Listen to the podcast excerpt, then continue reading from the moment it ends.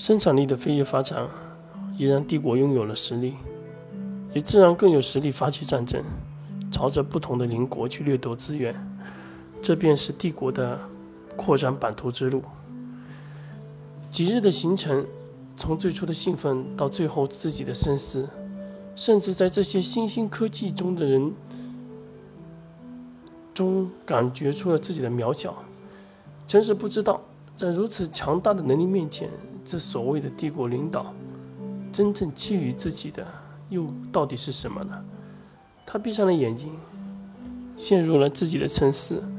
至少在英格兰这片土地上，寻找出自己那份踏天秘密，也必须需要跟这里的人打上交道。只是心里的不安却越来越重。在而后的路程之中，经过了南安普顿等看似更为繁华的地段，库尔在简单的和当地一些人交流之后，寻找了继续前进。直到最后选择在格林尼治停下了火车。下车之后，有几辆大型的军事车带着大家前往白金汉宫——英格兰的皇家圣祖地。颠簸了颠颠簸簸又一日之后，在一片极为空旷的草地上，见到了真正的目的地。此地不是极为繁华的地方，也并非巨大的军队驻扎所，也丝毫没有半个人影，只是一道门。一道透着浅浅红色的门，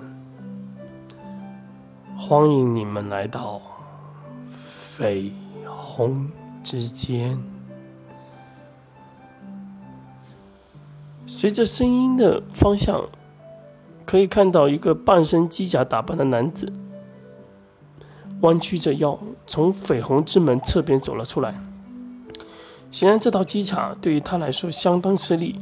那半张机甲的脸上极为诡异的笑着，在库尔俯身在他耳边诉说后，他的眼睛开始睁得巨大，那张极为吃惊和渴望的表情，在他那半张人脸和半张机甲的脸上显得极为诡异。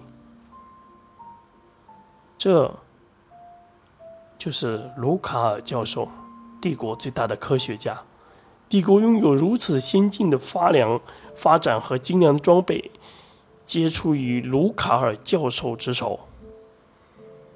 库尔开始朝朝着三人简单的介绍着，只是此时诡异的气氛让诚实三人有些异样的感觉。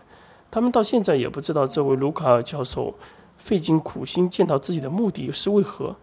而卢卡尔教授这半人半机甲的形象也惘然超乎了自己的想象。诚实走向前说道：“卢卡尔教授，你好，我叫诚实，其余两位是我的朋友。作为军队的交换，我已然答应来到此处。若你无事，我也算完成答应之事，我们便自行离去。”